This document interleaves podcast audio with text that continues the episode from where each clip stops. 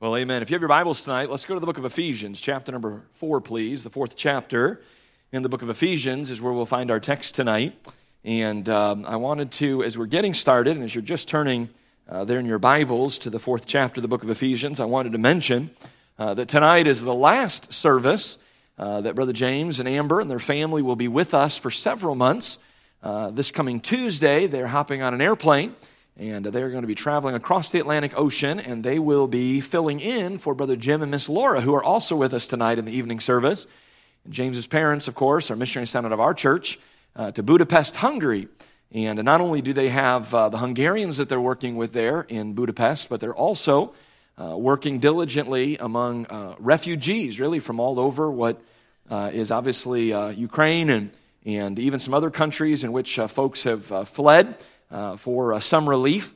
And uh, of course, uh, James um, and Amber have spent some time there in Hungary already, and they're well versed in that ministry. Still praying on the Lord's uh, clear direction and leading uh, for what their next path and what their next step is. But while they're waiting, it just seemed to make sense to them that, that they spend this time there in Hungary. And I know that means a lot to Brother Jim and his wife to have James and Amber there uh, looking after the, uh, the ministry on their behalf while they're here for just a couple of months and reporting back to some churches, and then obviously spending some time uh, with uh, children and uh, grandchildren. And we'll hear from Brother Jim at the end of the service. He'll dismiss us in prayer as we come to the conclusion of the service tonight. Well, we're in Ephesians chapter number four, and um, we began a, a, series last week. Of course, we are uh, heading for a revival meeting on that begins on Sunday, October the 1st. And so it has been my habit since I've been your pastor to do what we can to try to prepare our church ahead of time uh, for a meeting like this. And uh, we feel like one of the best ways that we can maybe do that is just emphasizing it in our preaching. And so we'll continue uh, that series tonight. And uh, last, last week we gave uh, some ingredients uh, for revival. And tonight I want us to focus on the provisions that God has given, or maybe we might say the tools that God has given us uh, for revival. I want you to look with me, if you would, in verse number seven. The Apostle Paul is writing to the church at Ephesus, and he said, But unto every one of us is given grace, according to the measure of the gift of Christ. Wherefore he saith, When he ascended up on high, he led captivity captive, and gave gifts unto men. Now that he ascended, what is it but that he also descended first into the lower parts of the earth? He that descended is the same also that ascended up far above all heavens, that he might fill all things. Now, notice verse number 11. And he gave some apostles, and some prophets, and some evangelists, and some pastors and teachers for the perfecting of the saints, for the work of the ministry for the edifying of the body of Christ till we all come in the unity of the faith and of the knowledge of the Son of God unto a perfect man, unto the measure of the stature of the fullness of Christ. Let me ask you this question as we get started tonight. Doesn't verse 12 and 13 and really even beyond that, doesn't that sound a whole lot like revival to you? I mean, think about that. Till we all come in the unity of the faith and of the knowledge of the Son of God. Verse 12, for the perfecting of the saints. He, he's given us these provisions.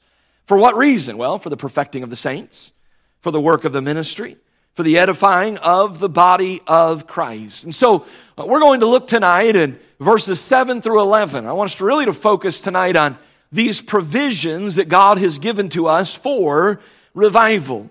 And as we've already stated, of course, we are preparing for this particular meeting. And as we stated this last week, we do not want this to be just another event on our calendar. We're all busy enough, aren't we? Uh, as to uh, as to not just throw things on the calendar just to fill time. You've got plenty to do.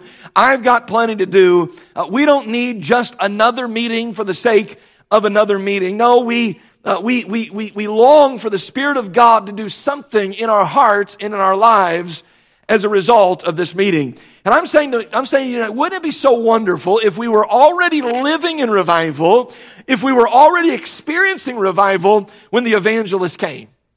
And he didn't have to, he didn't have to kick us in the pants, so to speak. He didn't have to step all over our toes. He didn't have to walk all over us. No, we were already there and he showed up and God used him just to continue to fan that flame, and just to continue to stir us in that particular way. Uh, we gave a definition last week to revival. I want to give it again tonight. Revival is a return. It is a recall. It is a recovery to life from, the, from death or apparent death. Revival is renewed and more active attention to religion. It is an awakening of men to their spiritual concerns. Now, I want to highlight something about this particular definition, and that is this listen, the words return, recall, recovery, renewed, active attention, and awakening, all of those words convey action. They do. They are action words. Uh, there is an emphasis behind each and every one of them. And here's, here's what I want you to know. You and I and at our church, we will not automatically live in revival. It doesn't just happen. You don't just wake up one day and, wow, I'm in a state of revival. I'm in a spirit of revival. No, no. There is, uh, there is an element in which that doesn't just happen. Just like you do not automatically grow in, a, in the spiritual sense, you do not automatically grow in the intellectual sense. In other, in other words, to get, to get growth intellectually, what do you have to do? You've got to read, you've got to study, you've got to sit in a classroom, you've got to hear someone teach, and you've got to research, and you've got to work at it, is what I'm saying. Uh, you will not automatically grow relationally. You know, I look around the room tonight and I see lots of married couples, husbands and wives. And we understand that some of you have been married for a long time, but it hasn't always been this way. There was a time in which you didn't know one another. There was a time in which you met. And there was a time in which there was a development of that relationship. And I, and I dare say it required some action on your part. There was some work that was done. Perhaps maybe there were some letters that were written. Maybe there were some gifts that were bought. And there were, there were times that were spent together in which we're developing this relationship. You will not automatically grow financially. Be nice, wouldn't it? If you woke up tomorrow and you checked your online bank account and lo and behold, overnight, you had deposited into your bank a million dollars. Wouldn't that be glorious? But that's never going to happen. It just doesn't happen. Your bank account doesn't automatically grow. No, it grows as we work at it and as we save and as we uh, are diligent in that particular area. I want you to know something that just as these other areas of our lives do not just automatically grow, we have to work at it. We've got to give some attention to it. There is action that goes into that. The same thing is true in the realm of the spiritual. If you're going to have revival, church family, if we're going to have revival, there is going to have to be some work that is done on our part. It doesn't just happen. We have to give attention to it. We have to want it. We have to long for it. We have to ask God for it. And we have to be right with Him and get things out of our lives that are, are, ought not to be there. I just want you to know something without active, intentional, aggressive focus being given to your spiritual life, you and I cannot possibly have revival. Now, some of you that week, you've already marked it on your calendar and you've just determined, you know, I'm going to be there every night. And some of you, you're sitting here tonight and, and, you're, and you're saying, in some respects, you're saying to the preacher and maybe even to your church, convince me why I ought to come. You know, give me, give me a reason to come. And I'm just simply saying the reason to come is because without it, without it, we are not where God would want us to be. We are not where God would have us to be. No, we must give attention to this area. Now, I believe in our text, we find one of the great chapters in the Bible on how a church can have revival. As we stated last week, listen, there will be no revival apart from humility. Remember, we said in verse number two, he says, listen, he says, you walk worthy of the vocation wherewith you're called. That's revival. How do you do that? With all lowliness and meekness. It begins right there. It begins with humility. And then, if we're going to have revival, we must have forgiveness. The Bible says, not only with all lowliness and meekness, but with long suffering, forbearing one another in love. Remember, we said last week, listen, there's some, uh, listen, there might just be some things in our lives. We're going to have revival. There might be some things in our lives we just have to let go of. Just have to let go of them. We're going to have to be long suffering. We're going to have to forbear with one another. That means, that literally means to let go of. If you and I are going to have revival, we're going to have to let go of some things. We're going to have to have some forgiveness in our lives. And then if we're going to have revival, we must have unity. Some of you heard that message and maybe you've done some hard work in your life over the past week. Perhaps that work was you dealing with pride and selfishness and arrogance, or maybe, maybe it was going to someone who hurt or offended you in some way to seek reconciliation, or perhaps going to them in which you cause the offense and saying, Listen, I'm pretty sure that there's a distance between us and it's a result of something that I did. Maybe it was a long time ago or maybe it was recent, but I don't want this to be between us anymore. I value revival. I want God to work in my heart, in my life, and I want God to work in our church. Some simply, again, just need to let go of some things that have been carrying that really aren't that big of a deal. It will be impossible for us to have unity we can't have it while tolerating sinful pride in our lives. It'll be impossible for us to have unity uh, while holding on to offenses and grudges and not giving those things up and not being reconciled with our brothers and sisters in Christ. We, we cannot have revival while harboring bitterness over some hurt or some offense. We cannot have revival without humility, forgiveness, and unity. These are essential ingredients for revival. But I believe that in our text tonight, verses 7 to 11, I believe the Holy Spirit of God reveals some additional thoughts on revival. And I want us to consider them. I believe we're given in this next section of this particular chapter some tools, some provisions for revival. In other words, you and I, we can have revival once we've gotten our heart right. And then as we utilize the tools that God gives us in this section, there's three of them, and I want you to notice them. Number one, I discover in our text the provision of grace. The provision of grace to exercise our spiritual gifts, I believe, is a tool that God uses for revival. Now, look what he says in verse number seven. He says, But unto every one of us is given grace according to the measure of the gift of Christ. Now, grace is the favor of God. Now, how much grace do you have available to you tonight? You have all the grace you'll ever need. God's grace is sufficient. And as we sang a moment ago, His grace, I hope it still amazes you when you think about it. What a blessing. We have been given God's amazing grace. You have as much grace available to you as you're ever going to need. Now, we understand this to be true, and it is in the realm of salvation. So true. But I also want you to consider the phrase that is given to us here in this verse after the word grace. And I believe that as we understand this phrase, it'll help us get a better idea of the context regarding what the apostle is talking about. Notice the phrase reads, according to the measure of the gift of Christ. Now, the word grace appears in the Greek language. The word is charis, C H A R I S very similar to where we would get the word charity, all right? And that word appears in the New Testament 156 times. It appears a lot. And of those 156 times, at least, maybe even more, depending on what you believe about who wrote the book of Hebrews, but at least 110 of those occurrences are found in Paul's epistles. So it really is, it's really one of Paul's favorite words as he is as he is writing, of course, under inspiration of the Holy Ghost. And the word speaks of God's free and his undeserved favor. Now, when you got saved, God gave you eternal life, and we rejoice in that.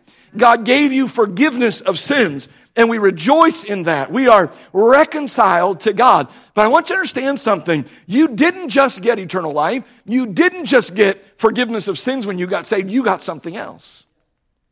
You got a spiritual gift when you got saved.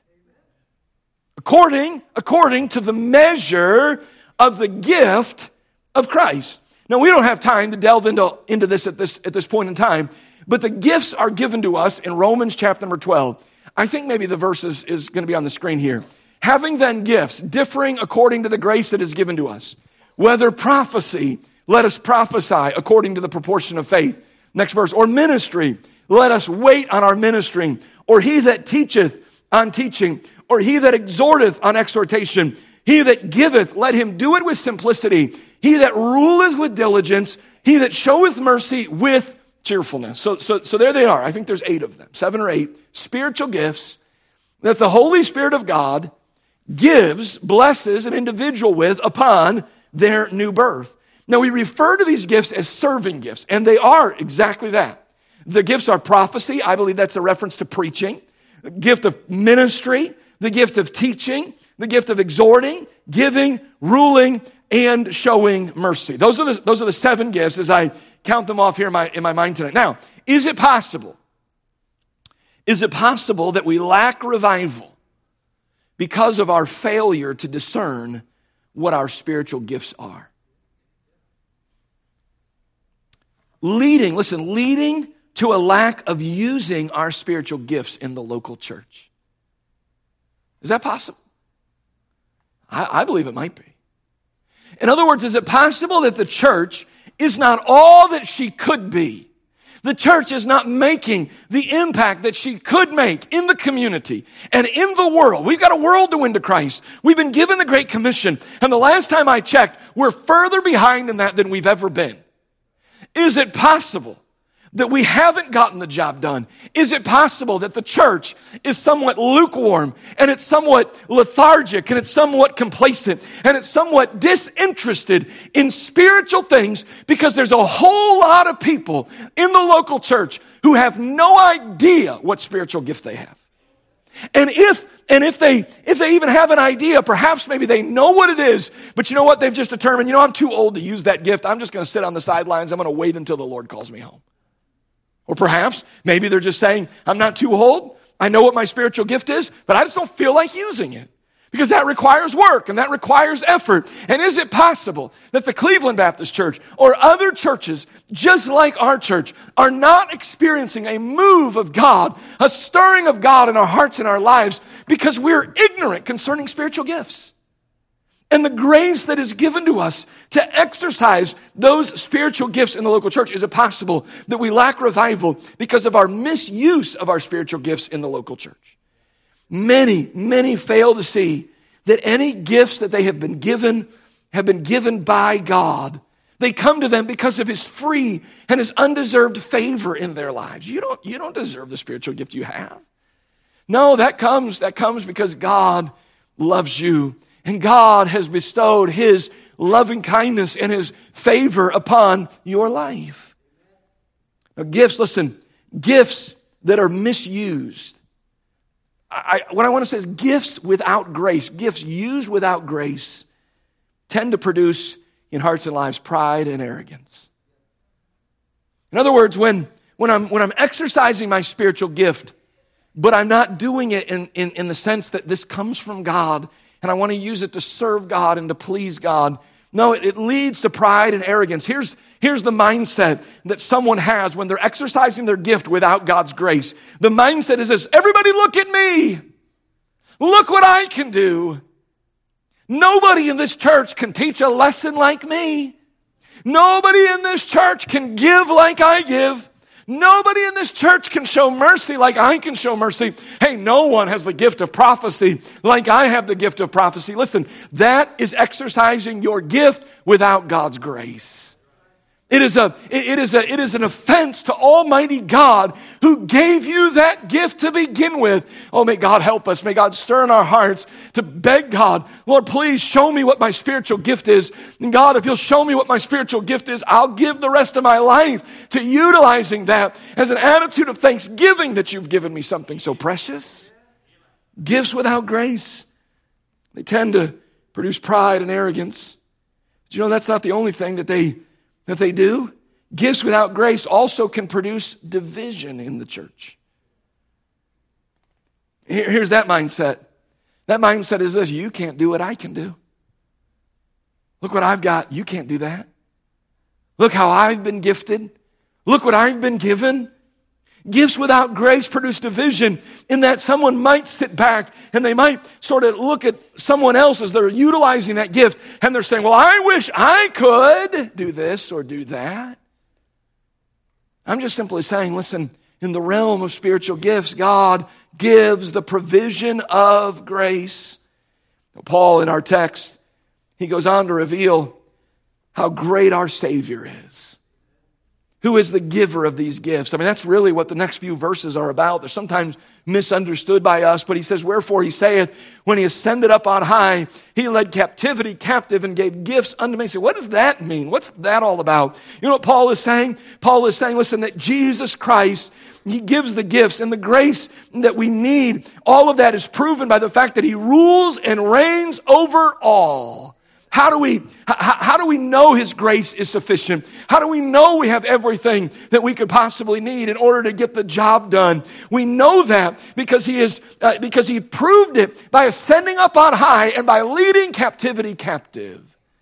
Listen to what Listen to what one commentator says. says captivity is here put for captives and signifies all our spiritual enemies who brought us into captivity before. He conquered those who had conquered us, such as sin, the devil, and death. Indeed, he triumphed over these on the cross, but the triumph was completed at his ascension when he became Lord over all and was given the keys of death and Hades that were put into his hands.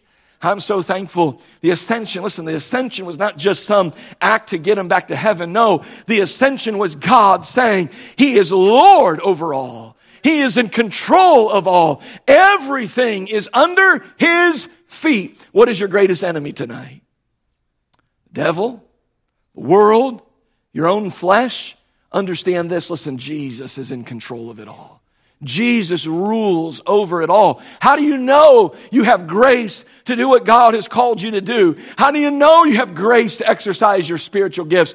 Because our Savior promised us He would give it to us according to the measure of the gift of Christ. His ascension and His conquering makes Him king and ruler over all and allows Him to give whatever He wishes to whomsoever He decides. We're recipients of God's grace tonight. As much grace as we're ever going to need. This grace, listen, this grace properly understood, it does not produce pride and arrogance in our lives. No, quite the contrary, it produces humility. When we understand, I don't deserve this. Man, I don't, I don't belong here.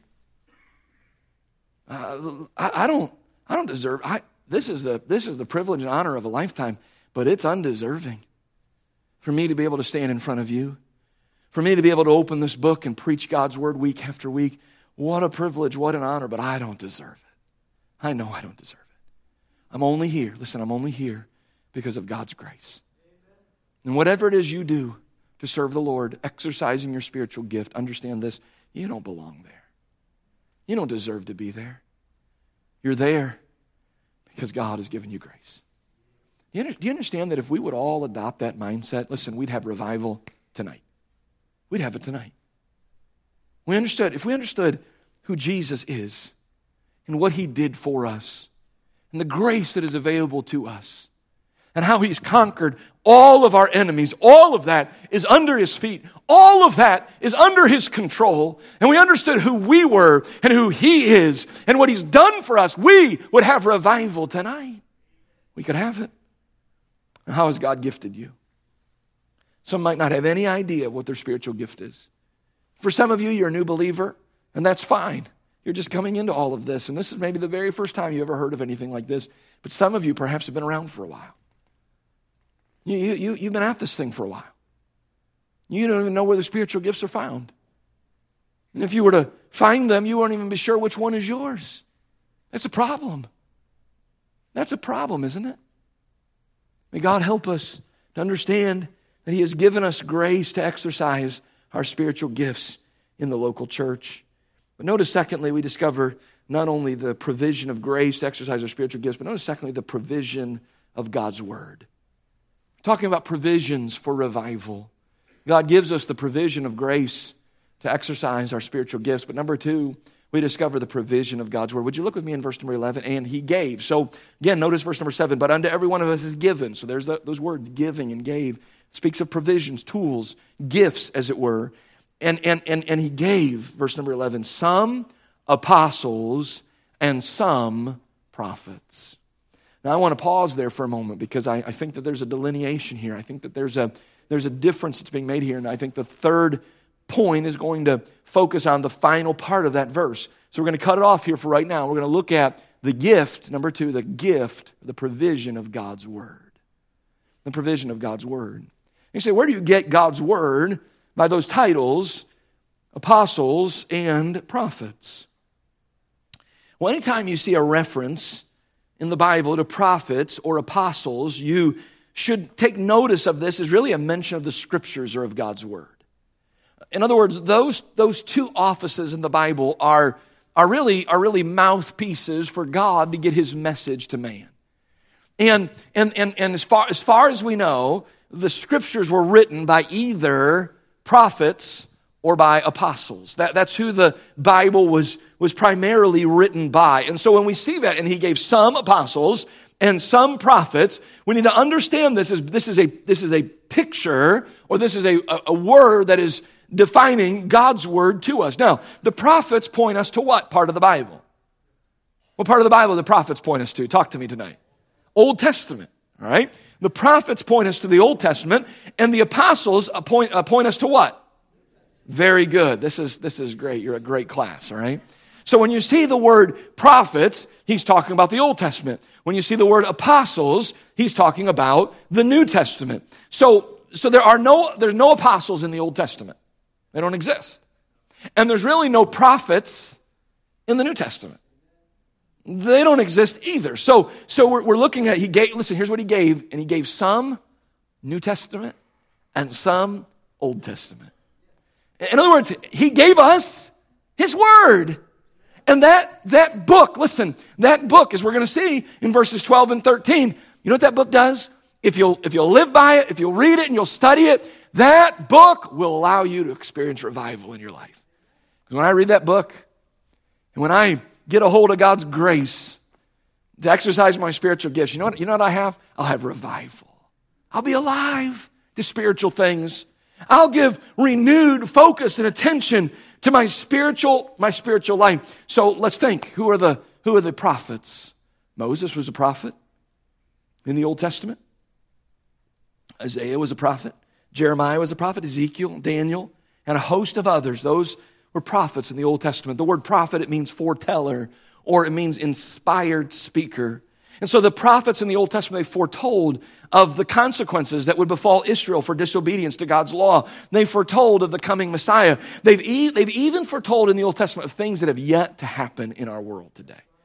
There are prophecies in the Old Testament concerning things that are still in the future. That's how far in advance God gave them uh, his, his wisdom and his understanding of what's to happen. Is listen, we're talking thousands of years removed. There are still events that have not unfolded yet that are written about in the, in the prophets. In the New Testament, we have apostles. So the word apostle, it means delegate or ambassador of the gospel. God gave certain men the calling of prophet or apostle for the purpose of representing him to mankind. And through, and through their ministry, men could be given an opportunity to draw close to the Lord. You know what that's called? That's called revival. It's called revival.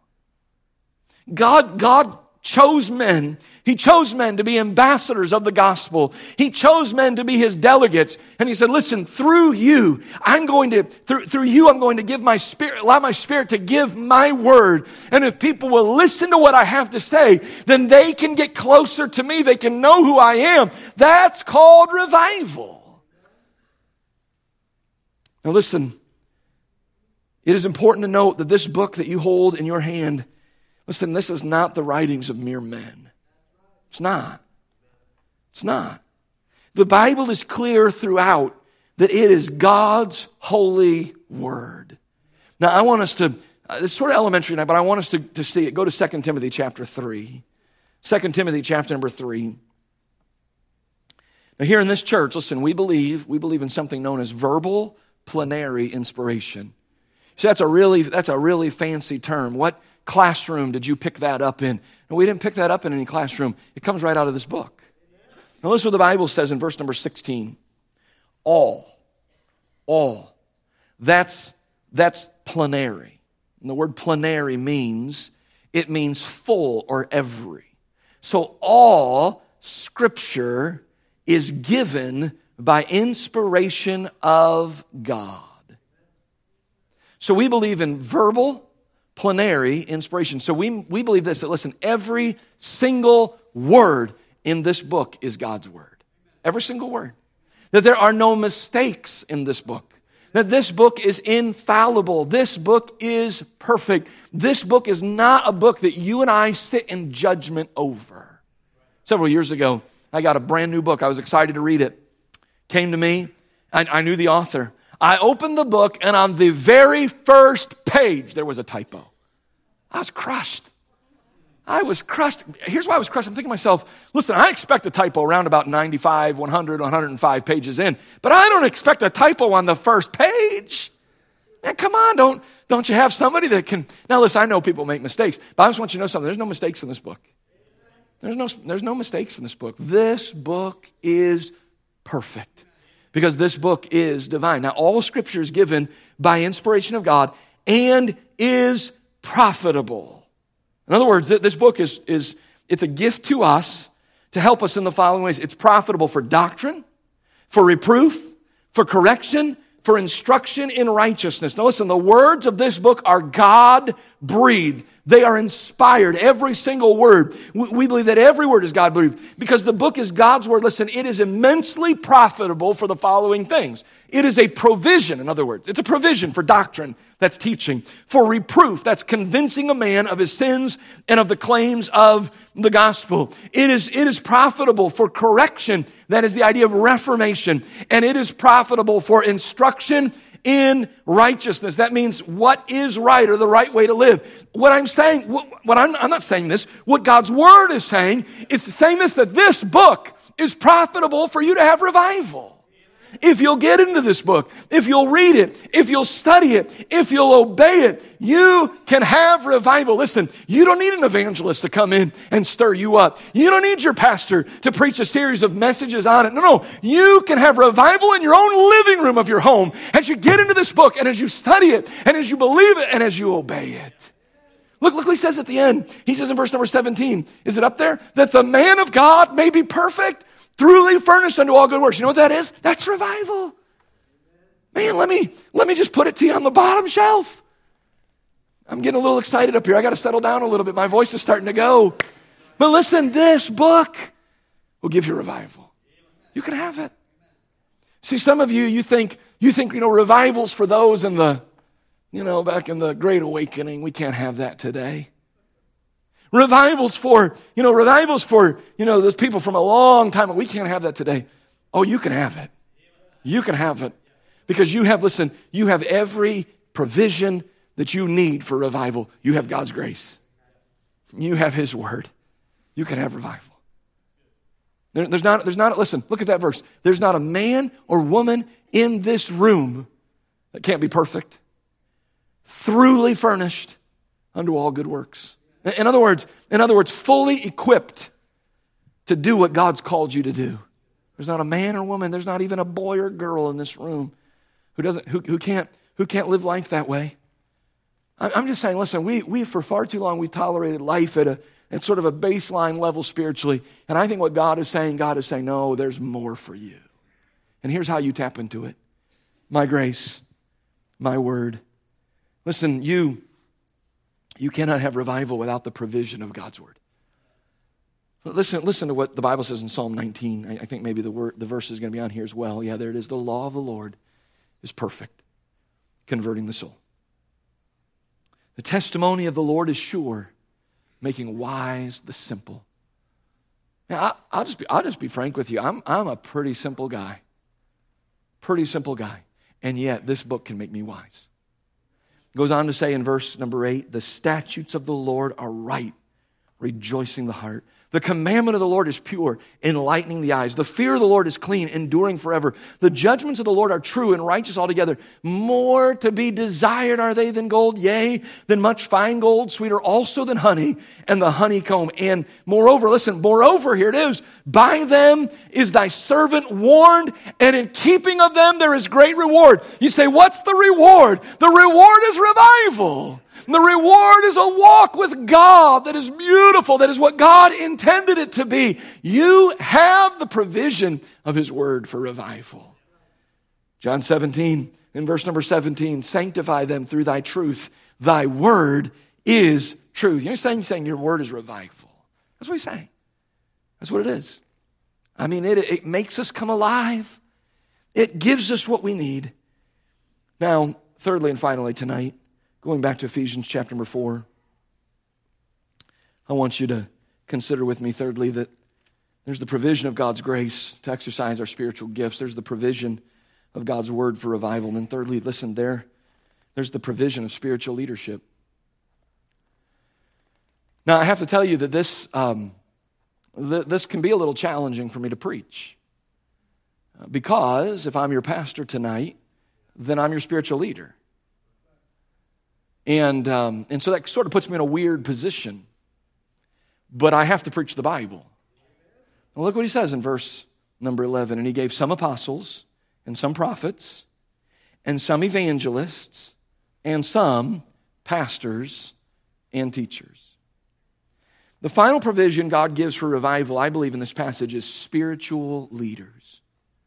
Now, I don't know why God calls and God gifts those that He does, but it is evident to me that God has chosen, God in His divine wisdom and knowledge, has chosen to reach down and to place His hand upon some for the purpose that they might be and function as evangelists and pastors and teachers. And by the way, I believe, I believe that evangelists are not the same as pastors. But here's what I do believe I believe that pastors and teachers are the same. I believe that. I, I, I don't know. I don't know why God, I don't know why God called me to do this. I told you a moment ago, I don't belong up here. Those of you that know me well, you know I don't belong up here.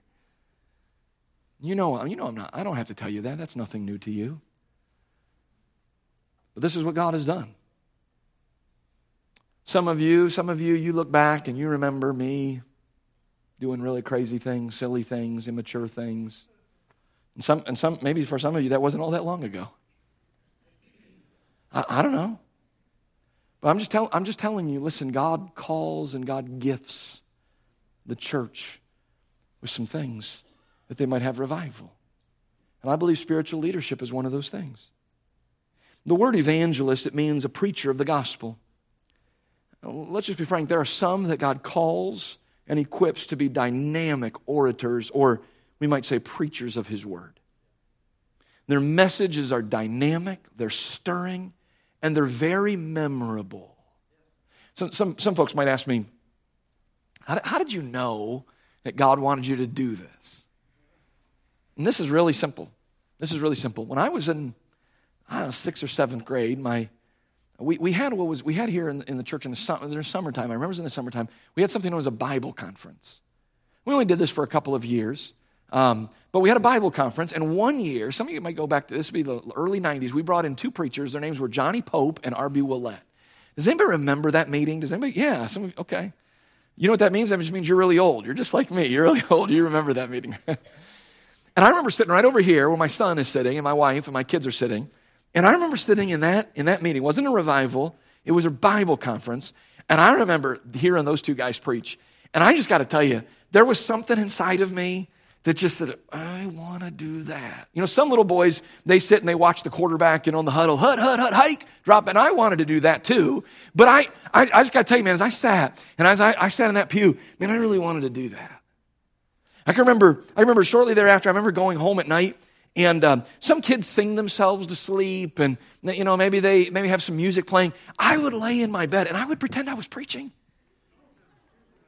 i'd, sit there and say no take your bibles and who knows who knows the doctrine that i was teaching to myself back in those days as i laid in that bed it probably wasn't very spiritual it, but i mean i just had this burning desire to do that now that's that's an that's that's an evangelist man that's a guy that shows up he preached. Some of you were here last, last year when Brother John Goetsch was here. You remember that message he preached on the cross of Jesus Christ? You remember that? Memorable. Man, there was, there, there was hardly a dry eye in this place. Man, it was, it was quiet in here. You could hear a pin drop as he preached about Jesus' suffering. And, and he quoted scripture and he took us, I mean, literally in our mind's eye, he took us right to the cross. I remember, I remember being in elementary school, Al Lacey preached here. Some of you remember that name, Al Lacey. He preached a message. I'm telling you, I was probably in fourth grade. I still remember it to this day. He preached a message about Abraham being asked to offer Isaac, and he, he just illustrated what that must have been like for Abraham. And I sat there and I never forgot it. That message has got to be 35 years old or so in my mind, and yet it's right there. I can recall it. Now you say, what, what is that? What is that? That's an evangelist. That is someone, listen, that is someone that God has placed his hand upon them to be able, listen, it doesn't matter where they are, it doesn't matter what the circumstances are, put a Bible in their hand and give them 15 minutes, and probably somebody's going to be wanting to get saved. That's an evangelist. That's a wonderful thing. It's a wonderful gift to the church. It is a, listen, it is a provision for revival. Spiritual leadership, evangelists. The Bible, the Bible talks about a, an evangelist. His name is Philip. See, there's some people that don't feel like that's a real office. I, I disagree with them. Uh, the Bible calls Philip an evangelist. And the Bible says that, uh, that, that Philip tells us in verse number, two, verse number 8 of Acts chapter number 21 the next day, uh, we that were of Paul's company departed and came unto Caesarea, and we entered into the house of Philip the evangelist. So there it is, right there. We know for sure that that's what Philip was. That was the office that he was, that he was given. He was an evangelist, which was one of the seven and abode with him. Now, consider, consider through the life of Philip that evangelists do not minister apart from the local church. The Bible says that Philip was a committed member of the church at Jerusalem. In fact, he was such a committed member, when it came time to select the seven who would function as deacons, guess who was chosen? Philip was chosen. It's right there, Acts chapter number six. Philip was chosen to be a deacon. The Bible says in verse number five, and the saying pleased the whole multitude, and they chose Stephen, a man full of faith and of the Holy Ghost, and Philip, there he is, and Prochorus, and Nicanor, and Timon, and Parmenas, and Nicholas, a proselyte of Antioch. So, so that's who Philip was. He, he's not some guy who's, who's ministering apart from the local church. No, he is tied into the local church so much so that God, that God allows him to be selected as one of the ones who will be a deacon in the local church at Jerusalem. Philip takes his preaching ministry, the Bible says, to Samaria in Acts chapter 8, and revival breaks out in that place. I don't have time to read it, but if you read the first part of Acts chapter 8, you'll find revival happens in Samaria. Why? Because the evangelist showed up. And when the evan- listen, when the evangelist comes, there's a good chance, there's a better chance than if he doesn't show up, that, that there's going to be revival. God's going to do some things. People are going to get saved, and people are going to get stirred up. Now, I want us to consider that's the evangelist. We think of evangelists that we would know from the pages of history, beyond just the Bible. Men like Jonathan Edwards, John and Charles Wesley, George Whitefield, D.L. Moody, Billy Sunday, Billy Graham. Listen, say what you will about these men, and I'm sure, listen, if you put any of these men underneath a microscope, you're going to find something to find fault with. By the way, you put me under a microscope, you put anyone in this room under a microscope, you're going to find something to find fault with. So uh, let's not be too hasty to pick these men apart. No, listen, God used these men in a great way. Truly. And these men were used by God for this purpose. Now, listen, as a local church, we have been blessed by the ministry of evangelists. Now, we've not had Billy Sunday here, or Billy Graham here, or Charles Wesley, or D.L. Moody, but we've had some men I believe that God has placed his hand upon. I'm talking about men like Dave Young, who will be here in a couple of weeks, and Dwight Smith, and Mark Rogers, and John Goetsch, and others who have labored among us for the cause of revival. And he gave some evangelists and some, lastly tonight, pastors and teachers. The second spiritual leader is the pastor teacher. The word pastor comes from the Greek word poimen, and it means a shepherd. The word teacher is translated from the Greek word didaskalos, and it means an instructor. It's where we get our word doctrine. While an evangelist comes to the church infrequently and preaches dynamic messages that are long remembered, God calls the pastor to labor faithfully as a shepherd in a particular local church and instruct that church week after week. Listen, I, I am under no I am under no pretense at all that my messages are memorable. I, I, I think we could probably all come next Sunday and we'd all forget what I, including me, we'd forget what I preached the week before. I mean, honestly. And I've done it before. Some will say, man, that was a good message last Sunday night. What was that on again? And I'm sitting here going, you know, I don't remember either, to be honest with you. We're all a mess, right? And yet, and yet here I am, and I'm saying, man, 35 years ago, I sat in this very auditorium, and Al Lacey preached a message on Abraham and Isaac, and I've never forgotten it. That's okay. We're not in competition. I don't, listen, I, I, to be an effective pastor, I don't have to be a great dynamic preacher. To be an effective pastor, listen, I have to love you, and I've got to be faithful, and I've got to be just, I just got to be here for the long haul.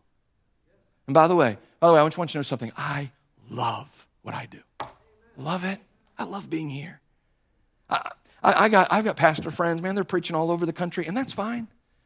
God bless them. God uses them. But I just want you to know something. I want to be here. I want to be here. Two weeks from today, I'm going to, Sunday morning, I'm not going to be here. I'm going to be at Brother Frank's church for the launch of the Heritage Baptist Church. I'm already dreading it. Not because I don't want to be with him and I don't want to see that church, but I'm dreading it because there's no place I'd rather be than right here. It's where God's called me. These, these, this, is my, this is my family.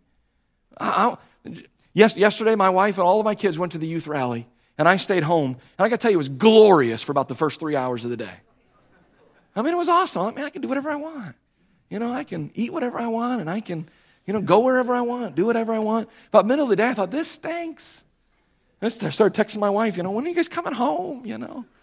I can, I can track where my kids are. You know, I got the GPS thing on where are they? You know, watch them speed up I 71. Get here for crying out loud. Why? Because that's my family. You're my family. I, I, I, I want to be here. Past, listen, a pastor, a pastor labors among the flock. Uh, listen, I, I, I, I just want to say this. I don't know that you can have revival and disregard your pastor. It is amazing to me how many Christians have, have no local church whatsoever. None. And here's the, here's the line. Why? You know, there's plenty of preachers on YouTube. Name a single one of them that'll come visit you in the hospital when you get sick. Name a single one of them that'll bring you into their office when you're, when, when you're dealing with marital problems and we'll sit down with you and we'll try to coach you through that and walk you through that. Name one. Name a single one of them that when your loved one dies, you can call them and they'll pray with you over the phone. I'm not, saying, I'm not saying that they're not good people. I'm not saying that they're godly men. I'm just simply saying, listen, they're not your pastor. And I don't know. I don't believe that you can, listen, I don't believe that you can be, that you can be, verse number 12, perf- the perfecting of the saints, that you can work the ministry, and that you can be edified in the body of Christ. I don't know that you can come in the unity of the faith and the knowledge of the Son of God without a pastor. That's why God gave it to us. So do not, listen, do not dis, disregard. Now, some of you are sitting here saying, some of you are sitting here saying, well, you know, I, I'm okay with pastors. I just don't like you. Listen, listen, if that's how you feel, I mean this with all sincerity, for the sake of your family, go, go find a pastor you can like. I mean that. Find someone you can respect. If I have done something to offend you, if I've done something to hurt you, and by the way, if you'll bring it to me, I promise you, I promise you, I will repent of it. I promise you. I mean, if it's something that I, that I, that I did that I should not have done, I will repent of it and I will seek reconciliation with you. But I'm just simply saying, listen, you, you, you need a pastor, your kids need a pastor. They, they, need, they, need someone, they need someone who can shepherd them through the storms of life. I know, I know sometimes we get into this mode that we just kind of do what we do and we just, that's what we do. I want you to know something. We don't do this just because this is what we do. We do this because God has told us to do this. And because in, in keeping of these things, there is great reward. You need a pastor. I, I, I ought not to be worshiped. I ought not to be venerated. I, I don't need, listen, I don't need a, I don't need an eight by 10 of me in your living room, framed and a kneeling bench in front of I don't need that. In fact, if you're doing that, get out of here. All right, that's weird. Please uh, don't don't tell me that's that's that's bizarre, right? I don't I don't need that. That's that's strange. That's weird. All right, but but here's what here's what I do think I should I should be loved by you because I love you, and I, I believe I should be I should I, I should be respected by you. I believe that. And I should be, I should be heeded by you. Why? Because of what I have to say? No, I should be heeded by you so long as I am faithfully doing what God has called me to do. Listen, to the Bible says in 1 Thessalonians 5 12 and 13, We beseech you, brethren, to know them which labor among you and are over you in the Lord, and admonish you and esteem them very highly in love for their works' sake. Listen what the Bible says in, in, uh, in, in Hebrews 13 and verse number 7 Remember them which have the rule over you, who have spoken unto you the word of God. So how do we know? How do we know that these people are? Remember, them had the rule over you. Okay, that's talking about the president of the United States. Does the president of the United States speak unto you the word of God? not, not our president. All right, that's the governor. That's the governor state. No, he's not doing that either. I, I think I think he's saying he's saying spiritual leaders that you'd remember them, that have the rule over you. The Bible says whose faith follow. See, see, you're not following me. You're, you're, you, you have to be following the faith that God has given to me and the, and, the, and the calling that God has placed upon my life, considering the end of their conversation. Verse number 17 Obey them that have the rule over you and submit yourselves, for they watch for your souls. Again, the president's not watching for your soul. The governor's not watching for your soul. If you live in Brooklyn, Brother Ron is not watching for your soul. He's watching for your driveway and your pocketbook and that sort of thing. He's not watching for your soul, okay? Who watches for your soul? Spiritual leader watches for your soul. Remember him. Remember him. Now, listen, we're living in a world that is seeking revival apart from the ingredients that God has given. There can be no revival without humility, without forgiveness, without unity. And the world is seeking, listen, they're seeking revival without the tools or the provisions that God has given grace to exercise our spiritual gifts, God's word, and spiritual leadership. You cannot have the product found, listen, you cannot have the product found in verses 12 and 13, perfecting saints work of the ministry, edified body of Christ. You cannot have that without these provisions. In other words, you cannot have revival. You cannot have revival without the provisions that God has given. Now, listen, some of you tonight say, What do I need to do with this? Some of you tonight need to ask God to help you discern what your spiritual gift is. That, that's, that's the step you need to take. I mean, honestly, you just need to run to this altar and say, Lord, I don't even know. I, I didn't even know there were spiritual gifts. But Lord, there are apparently, and I want to know what mine is because I want to begin to use it. Some of you, you know what your spiritual gift is, but you haven't used it in a while. You need to start using it. You need to repent of that and get right with God. Say, you say, I, feel like God's called me to do this or to do that. I feel like that's the gift, but I don't know that I could do that. Hey, guess what? God's grace is sufficient to help you to do it. He, he, he can help you get it done. Some of you, some of you, some of you, you say, What do I do with this? Some of you, you've minimized the Word of God in your life and in your home. And by the way, it shows. It shows. What do I need to do? Get in this book every day, read it, study it, write, write things down as, as God speaks to your heart. And by the way, He will speak to your heart. Have a pen and a piece of paper handy and write things down and allow God to work and to stir in your heart through His book. Live this book, read it, study it, know it, memorize it. Listen, it, it's possible even that some, some of you, you haven't had a revival in a long time, and here's why because you've minimized the role of spiritual leadership in your life. And it's not that you don't come, you come. But you, you sit out there, you're like, I, I know him too well. I know him too well. I'm not going to listen to anything he has to say. And, and it's possible that I have hurt you and I have offended you in some way. And that's keeping you. That's keeping you from having revival. I just want you to know God has given some evangelists, and some pastors and teachers for the product. It's found in verses 12 and 13. As far as I can tell, you don't get the product unless you do it God's way. And may God help us to not just have revival, but to have a revival in our hearts and our lives towards His grace that helps us to exercise our spiritual gifts, a revival of love toward God's Word. And then finally, listen, a revival of gratitude and gratefulness and even love and respect toward the spiritual leaders that He's put into our lives. Our heads are bowed and our eyes are closed.